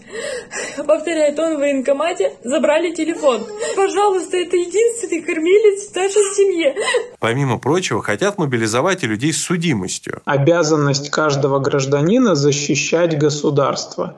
Если гражданин совершил преступление, он может получить наказание не обязательно тюрьма, он уже несколько лет на свободе или всегда был на свободе, но это не означает, что не нужно защищать свою родину. Ну и, конечно, желательно, чтобы граждане Украины возвращались из других стран. При этом было интересное заявление от директора управления ФК ООН о правах Украины мобилизовать граждан, в том числе и за рубежом. То есть Украине дают полный карт-бланш на мобилизацию граждан, бежавших от войны. И я, честно говоря, не понимаю, а как это должно работать? Военкомы из Украины будут что делать? Ходить по улицам Парижа? Ну, в этом случае те, кто еще имеют паспорт Украины, будут быстрее от него отказываться в пользу документов других стран. Ну, или бежать в Россию на худой конец. Хотя, говоря о тех, кто хочет получить гражданство в других местах, им, мягко говоря, рады не все. Например, в Польше и Венгрии снова начались перекрытия дорог и протесты на границе с Украиной. Теперь поляки еще и вытряхивают зерно из грузовиков. Перекрыли дорогу и товарникам, из которых зерно высыпали прямо на рельсы. Хотя поезд шел транзитом в Германию. Но, зная немцев, они потерпят. Сыпьте дальше. В обратную сторону тоже ничего не пускают. В том числе и грузовики с военной помощью. Во Вроцлаве поляки забросали яйцами здание Еврокомиссии и разожгли костры. Вообще в Европе сейчас повсюду фермерские протесты. В Испании, во Франции, в Греции тоже перекрыли центр Афин. Но, несмотря ни на что, украинцев и Европу на неделе стало еще больше. Если вы еще не забыли, была же целая Мюнхенская конференция по безопасности, которая запомнилась не только выступлением Навальной. Иронично, что это выступление, кстати, происходило, пока Россия заходила в Авдеевку. Авдеевку. Возможно, поэтому политику писали, что гости скептически оценивают шансы на победу Украины. Даже представление о победе не особо-то сформировано. Но зато главы государств вышли под лозунг «Против Путина!». Эх, отмораживание ушей на зло Владимиру Владимировичу отложили на следующую встречу. А министр обороны ФРГ, видимо, решил не закусывать и рассказал, как Европа в ближайшие 10 лет поделится на свободную и демократическую, а с другой стороны будет авторитарная и разжигающая войны. Россия. Без шуток. А если прибегать к аналогии, то это типичная риторика девушки, которая была в нормальных отношениях, а потом решила уйти э, для того, чтобы стать давалкой. Да, именно так и родился Антон Пикуля и Денис Чужой. А теперь эта портовая шлюха попрекает бывшего за те качества, которые есть у ее папика. Ну, собственно, типичная, демократичная и свободная Европа, которая считает россиян за животных, не имеющих права ее посещать, пользоваться картами тоже они права не имеют, ввозить свое личное имущество и участвовать в международных соревнованиях тоже не должны. Писториус, наверное, не стоит в следующий раз так много бухать. Пьяный. Вот именно, ну и все. Завяжи лямку, ебаный в рот. На той же конференции Зеленский подписал гарантии безопасности с Францией и Германией. Гарантии, которые не гарантируют, что страны будут вписываться в конфликт по-настоящему, но зато помогут, чем смогут. Франция, помимо обучения солдат и военной помощи, должна предоставлять Киеву дополнительно 3 миллиарда евро. Правда, оказалось, что взять эти 3 миллиарда неоткуда. Бюджет-то дополнительные расходы не предусматривает, поэтому придется в угоду Украине отпилить что что-нибудь у себя. Шольц вот тоже пообещал выделить в этом году 15 миллиардов евро, 7 из которых собираются пустить на оружие. Ну, знаете, как-то маловато. Дыра в бюджете не такая огромная, чтобы вы так жадничали. Да, за два года последних вы только на повышении стоимости электричества потеряли 200 миллиардов евро, а из-за инфляции реальные зарплаты в Германии опустились на уровень 2016 года. 8 лет, между прочим. Ну, подумаешь, упали в рецессию за прошлый год на треть процента. Кто их считает-то, кроме меня? Прикол прикол в том, что в этом квартале прогнозируют то же самое. Какие-то там Блумберги пишут, что Германия переживает свои последние дни в качестве промышленной державы. Закрываются производства, но немцы упорно занимаются воплощением вот этого вот мема в жизнь. Я не кукол! Не отстает и такая самостоятельная, без сомнения, страна, как Япония, обещающая новые миллиарды вложений в Украину. Теперь она тоже впервые за пять лет вошла в рецессию. И из-за этого потеряла свое место в рейтинге по номинальному ВВП. Наверное, после войны будут писать книги по новой экономической политике некоторых стран. Я назвал бы серию этих книг «Куколдономика». Название дарю не благодарите. Кроме прямой помощи, Евросоюз продолжает думать об изъятии российских денежек в пользу Украины. Ну, то есть собираются эти деньги тупо украсть. Но против этого выступают все экономисты, в том числе и директор депозитария, где заморожены российские средства. Но зато в ЕС согласовали схему, по которой можно будет забирать проценты с наших денег. Пара миллиардиков, которые облегчат бремени куколдов, станут приятным бонусом при производстве оружия. Но заработанные на такой схеме 4,5 миллиарда за 2023 год, скорее всего, передать не получится, потому что закон обратной силы иметь не будет. Но мы же знаем, что это демократия, так что закон при желании можно просто взять и обойти. Тем более, что с оружием пока как-то не очень. У Германии может уйти 15 лет, чтобы восполнить хотя бы свои запасы по артиллерии, и это не говоря уж об Украине. Ракеты Таурус, летающие очень далеко, немцы тоже не спешат отдавать. Весь Евросоюз попытается произвести хотя бы 1,3 миллиона снарядов до конца года. Одной только Украине нужно минимум 2 миллиона, а делать они их будут в основном для себя. Дания вот уже отдала все артиллерийские установки «Цезарь», которые у нее были, а теперь оказалось, что и вообще всю артиллерию. Если вдруг Украина проиграет, то можно будет, ну не знаю, с барского плеча подарить и Гренландию, например, для правительства в изгнании. Надо же им будет где-то базироваться. Да пусть забирает на здоровье, я-то думал, господи. Павел Петр, ну или Петр Павел, вечно их путаю. В общем, оба президента Чехии заявляли, что нашли 800 тысяч снарядов для ВСУ и готовы их отдать. Нужно только оплатить доставку. Похоже на какой-то разводняк. Видели же эти рекламы в интернете? Пенис вырастет в три раза. Нужно только... И здесь, возможно, такая же схема. Нужно только оплатить доставку, в которую включена стоимость самих снарядов. Тут еще и Нидерланды присоединяются к коалиции по поставке дронов Украины. Ну, с этими-то понятно. Мстят за возвращение Ян Яндекса в родную гавань. Но, естественно, самые большие надежды Украины на непосредственных хозяев. В США Пентагону уже пришлось потратить полмиллиарда собственных средств, в том числе для поддержки Украины. И все потому, что уже 4 долгих месяца Штаты никак не могут принять бюджет, который бы тратил деньги на Украину. А теперь еще и подключившийся к этому бюджету Израиль, чья операция еще очень-очень далека от завершения. Зеленский в Мюнхене даже пригрозил пальчиком, сказав, что перестанет считать США партнером. Мы очень надеемся на положительное решение Конгресса по этому вопросу. Этот пакет для нас критически важен. Мы не рассматриваем альтернативы на данный момент. Потому что мы рассчитываем на США как нашего стратегического партнера и что он останется партнером. Если говорим о альтернативе, это значит, что не стратегический наш партнер. О нет, государство, чей бюджет полностью зависит от денег Запада, грозит голой жопой этому самому Западу. Только не это, Владимир. Не, ну вы посмотрите, до чего Зеленский, ну или как Зеленского называл Залужный, Масадик Грозень. Я запрещу вам меня финансировать, сука, вы доиграетесь. Еще раз, блядь, попробуйте сделать не так, как я хочу, я запрещу вам давать мне деньги, блядь. Не-не, нахуй, вы доиграетесь, я реально сейчас вставлю палки себе в колеса, блядь. Вы это хотите увидеть, нахуй? Вы уверены?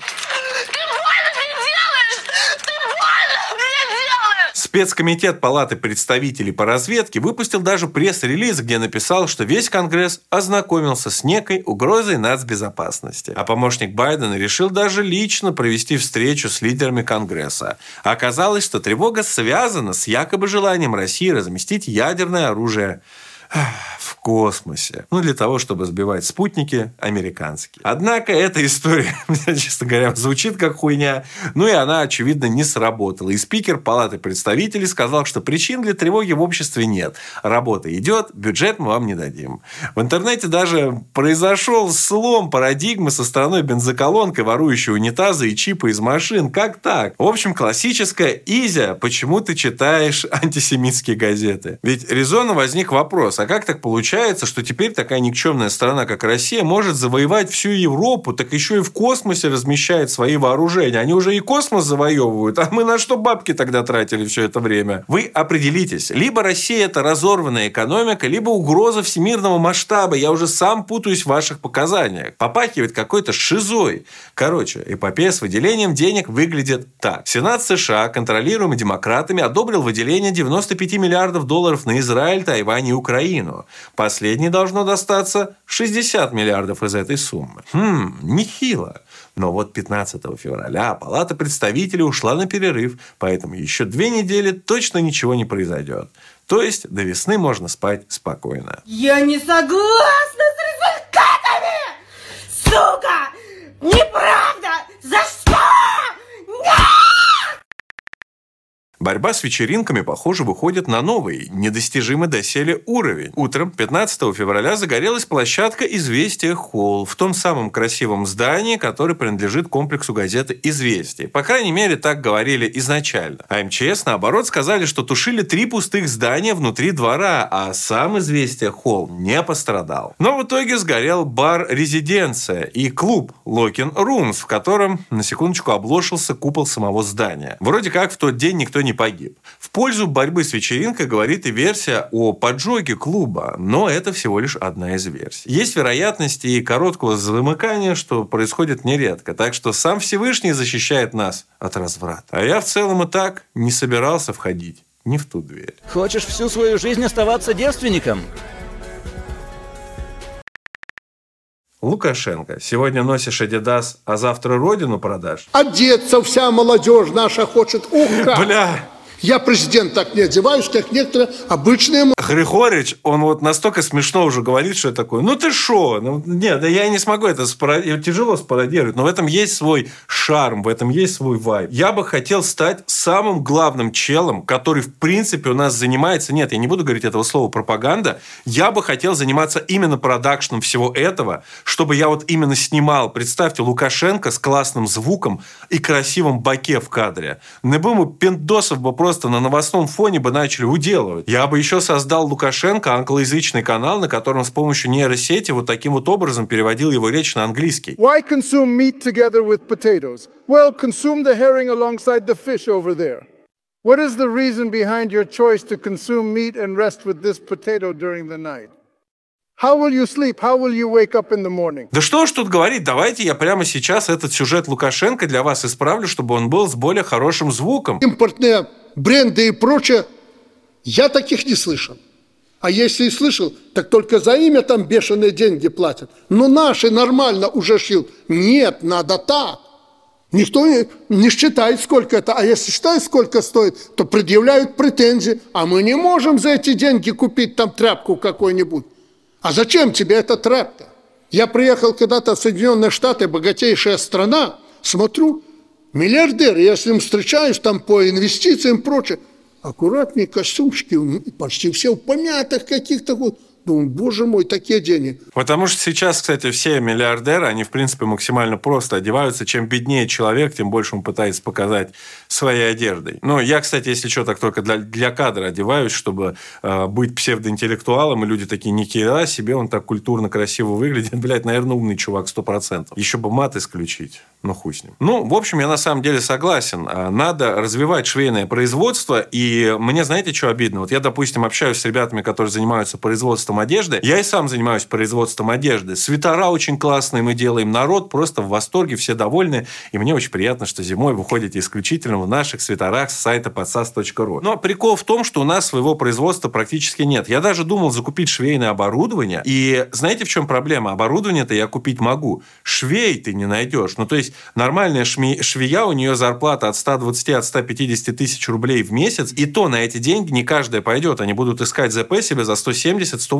Я не знаю, как у вас там в регионах, я говорю исключительно про Москву, потому что мы с вами находимся в той точке, когда Россия из-за того, что произошел этот делинкинг, когда мы выкинуты из глобальных мировых экономических процессов, да, то есть теперь, если мы можем с вами что-то классное купить из той же самой одежды, там Under Armour, Adidas, Nike и прочее, мы это будем делать через параллельный импорт. Ну, хотя бы могли свое шить, могли бы свое классное делать. А вот именно у нас одни представители так называемого креативного класса, эти самые креаклы. А эти крякла, они руками делать ничего не умеют. Я это говорю как один из самых ярких представителей этого самого креативного класса. Это, кстати, самый мой большой комплекс. Из-за своих кривых зубов я комплексую не так сильно, как из-за того, что не могу нормально гвоздь вбить. Я вам скажу даже следующее. Вот я недавно познакомился с одной девушкой, не буду говорить, как ее имя, я с ней познакомился на тему того, что мне надо сшить себе костюм. Я хочу сделать косплей на одного персонажа для своего следующего фильма как раз-таки, а, потому что, ну, я там продумал сквозную сюжетную линию, которую я хочу использовать, не суть важно. Короче, костюм мне обходится там в 70 тысяч рублей.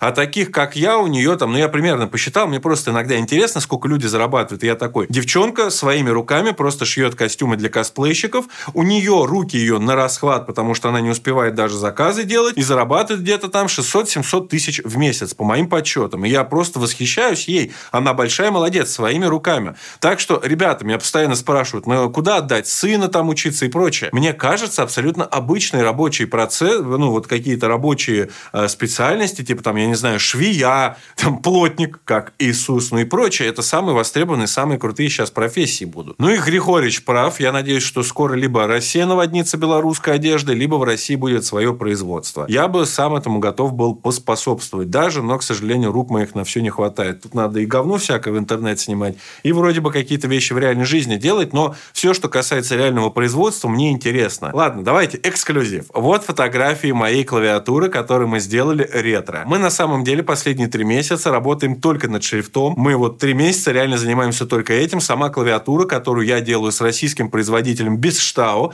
а, который просто офигенные ребята. Бесштау, вы красавцы, вам большое спасибо за эту возможность. Я вот сейчас вот делаю наши с вами патриотические клавиатуры. То есть я хочу себя попробовать в реальных продуктов, более смелых и более классных. Так что, Григорич, да и мне, собственно говоря, всем нашим удачи. Давайте заниматься импортозамещением, хотя бы начнем с малого. Представитель ГУР Украины Юсов заявил... Юсов или Юсов.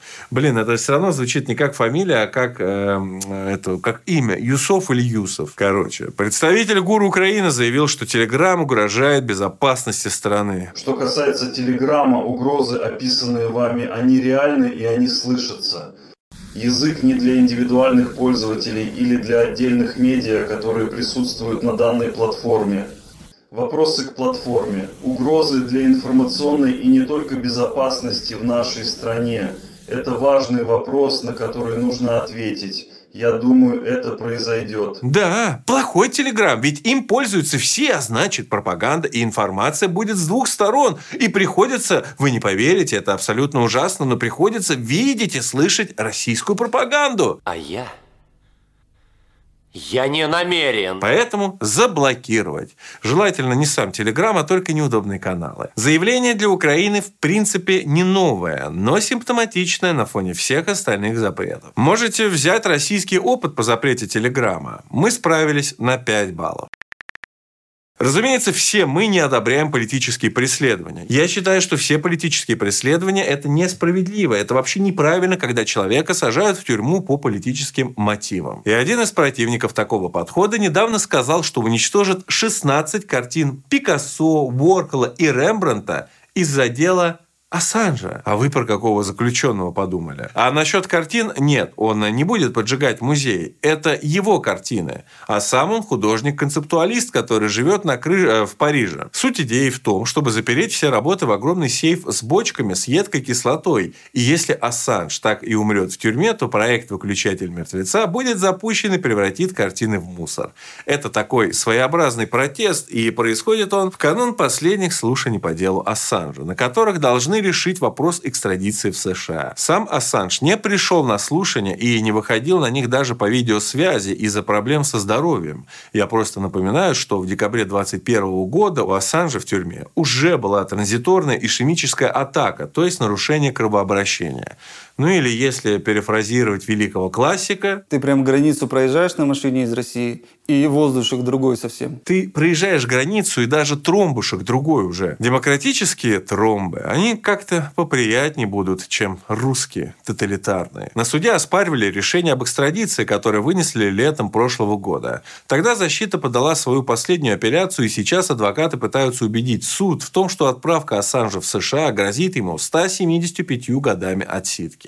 И это будет вопиющим отказом от правосудия. Короче, преследуют они его по политическим мотивам. Но с этим не согласен адвокат от США, который говорит, что Ассанж обнародовал документы и тем самым мог подставить людей. Типа он не просто создал сайт, где публиковал секретные документы. Он стремился поощрять взломы и кражи, чтобы получить выгоду для Wikileaks. Эх, вот оно как. Просто вспоминаю, чем-то подобным занималась команда Навального в связке с Христо Грозевым. Представьте, что в таких странах, как Россия, сотрудник турагентства, у которого есть доступ к спискам пассажиров, зарабатывает 25 долларов в день. Поэтому еще за 25 он продаст список кому угодно, потому что так он заработает за день вдвое больше. А, я напоминаю, это же другое. Ведь покупка данных – это не поощрение взломов и краж, и никто от этого точно пострадать не может. Какие тогда могут быть претензии к людям типа Грозева со стороны России? Ума не приложу. Когда я узнала про то, что он живет в Вене, но сам болгарин, при этом работает в России, и у него куча денег, которые он тратит на расследование российских преступлений. Я подумала, подозрительный он какой-то. Просто ангел. Так не бывает. Слишком умелый. Он будто работал по сценарию. А вы уверены, что он не агент Ми-6 или ЦРУ? Вполне уверена. Исключить, конечно, не могу, но лично я уверена, что нет. Очень хороший перевод стрелок. А вы, Мария, что вы думаете про себя в этом случае? Ну ладно, не будем ему в очередной раз задавать неудобные вопросы, ведь они на них не ответят, а к тем, кто может их задать, никогда не придут. Потому что у меня к Певчих, если вы смотрите мой Boosty, накопилось огромное количество вопросов. Она же у нас и в большой двадцатке была, и много других фактов, которые я неоднократно обнародовал. Блять, надо вести эти новости в форме НКВДшника. Я же реально какой-то следователь уже. Супруга Ассанжа тоже приходит на заседание и требует освободить ее мужа. Говорит, что Британия хочет, хочет передать Джулиана в руки тех, кто пытался его убить. Да, на самом деле в российском интернете многие пропустили, но ведь была и такая история. Например, Yahoo News, ссылаясь на источники из ЦРУ и администрации Белого дома, рассказали, как в 17 году господа были в тревоге с новостей, что российские дипломаты могут переправить Ассанжа из посольства Эквадора в Россию. И помешать этому хотели, применяя оружие на улицах Лондона против российских шпионов.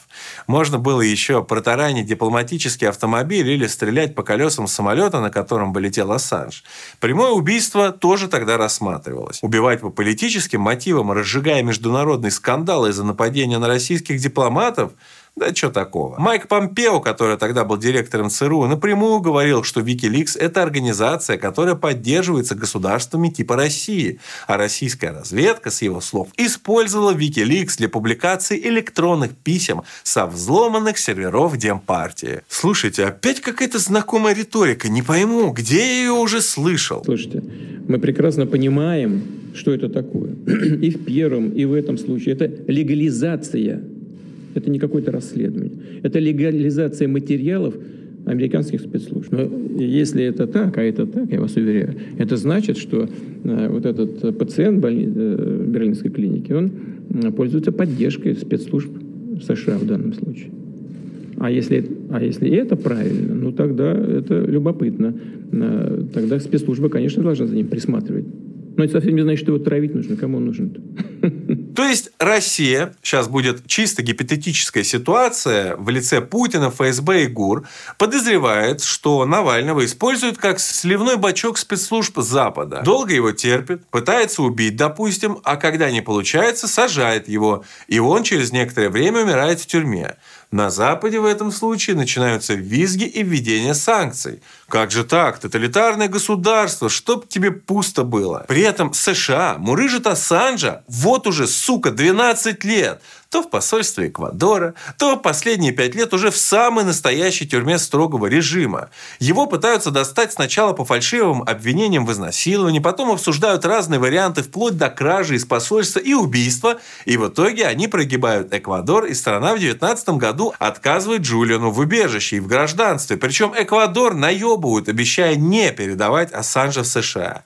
И как только его освободили, Британия сразу же закрыла на год его в тюрьме строгого режима, как будто он совершил тяжкое преступление. А он только нарушил правила освобождения под залог. Причем правило в деле, которое уже было закрытого. С этого тогда охуели даже в ООН. Понятно, что держали его там только для того, чтобы тянуть время, чтобы все нужное подготовить к экстрадиции. И они успели. Поэтому после того, как у Ассанжа вышел срок, Британия просто продолжила его держать в тюрьме вообще без каких-либо обвинений. Им на собственные законы плевать. Ребят, а можете и нас, демократии, научить. Пожалуйста, такие вы классные, свободолюбивые, законособлюдающие и ни разу не ебаные лицемеры. Еще раз, ситуация с Навальным тоже вызывает кучу вопросов. Я не говорю, что Россия лучше в этом плане, чем Британия или США. Я лишь говорю, что они не имеют права тыкать в нос за то, что сами в десятикратно худшем размере исполняют. Я за то, чтобы хуесосить всех одинаково. Поймите уже, наконец, мою позицию. Не будьте такими тупыми, как этот Штефанов, Пикули и прочие дегенераты, для которых либо черное, либо белое, которые не способны адекватную позицию воспринимать в принципе. Короче, давайте как в известной притче. Или покажите свою демократию, или идите нахуй. У нас, кстати, эту тему тоже обсуждают. Лавров, например, говорит, что это позор для западной демократии. Симоньян говорит, что можно было обменять Ассанжа, к примеру. Я бы обменял его на Навального. Вот уже только не получится. Ассанжу, наверное, нужно подать документы на получение убежища, а потом уже подумать над обменом. Не знаю, насколько это возможно юридически, но если бы Россия это сделала, то в глазах тех, кто следил за этим делом 12 лет, это выглядело бы, как будто бы Россия спасла Ассанжа. И это было бы спасением, и это был бы уже второй такой громкий кейс после Сноудена, который тоже сказал, что Ассанж – это политзаключенный, и выдавать его нельзя. Медийно это было бы круто, но не знаю, насколько это реально политически и юридически. Байден объявит новые санкции за смерть Навального на 23 февраля. И помимо этого он уже успел лично встретиться со вдовой и дочерью Навального. Ну что ты скажешь? Я продолжаю охуевать. Сука, твой гражданин умер чуть больше месяца назад в украинской тюрьме. Ты мог его спасти, тупо набрав номер Зеленского, как ты это делал когда-то при Обаме. Я вам говорю, вы не получите миллиард долларов. Я сказал, вы не получите миллиард. Я уже уезжаю через 6 часов. Я посмотрел на часы. Если прокурор не будет уволен через 6 часов, вы не получите денег. Сукины дети. И его уволили. США же это страна, которая не бросает своих граждан. Правильно? Или получается, что Штаты могут делать это, если не разделяют взглядов гражданина? М? Интересно. Но зато им не похуй на иностранных граждан. Ну, типа Навального. Вот они-то уже важны. Все-таки худо-бедно можно через них влиять на Россию и политику в ней. А Лира, да на что он мог влиять? Мелкий блогер, поэтому и нахуй он не нужен со своей российской пропагандой. Традиционно Байден не мог не обосраться и после разговора с Юлией Навальной решил еще раз открыть рот. wife and daughter. One thing I made that was made clear to me is that uh, Yolanda is gonna she's gonna continue to the fight he had underway. Эх, ладно, хоть имя дочери не попытался произнести, было бы два факапа. Видел мем на тему встречи еще до того, как он о ней рассказал. Но с Байденом любой мем превращается в правду. Надеюсь, с самим Алексеем Байден не виделся в силу своей привычки разговаривать с людьми, которых в живых уже нет. А по поводу самого Навалыча. Вроде как его уже перевезли в Салихард, и там его матери показали тело. Относительно причин смерти есть только заявление Киры Ярмаш, иностранного агента, члена террористической организации, как это заебало постоянно повторять, блядь. Короче, Ярмуш утверждает, что они естественные, больше никакой конкретики. Все. Будем ждать какой-то внятности по этому поводу. Мать Навального уже выступила против Юлии Навальной на видео, сказав... Вчера же вечером они тайно отвезли меня в морг, где показали Алексея. Следователи утверждают, что у них известна причина смерти. У них готовы все медицинские и юридические документы, которые я видела, а медицинское свидетельство о смерти я подписывала. По закону они должны мне сразу были отдать тело Алексея, но они не сделали это до сих пор. Вместо этого они шантажируют меня, ставят мне условия, где, когда и как должен быть похоронен Алексей. Это незаконно. Ну, тут не буду вставать ни на чью сторону. Непонятно, в силу каких причин она могла не приезжать. Может быть, боялась преследования, и сам Навальный ей говорил, не приезжай, поэтому утверждать не берусь. Но и не могу не заметить, что как-то уж слишком стремительно политическая карьера Юлии Навальной разворачивается. Как будто бы ждали, и все это было заранее плюс-минус подготовлено, и такой сценарий готовился. Выглядит странно, но утверждать наверняка ничего нельзя.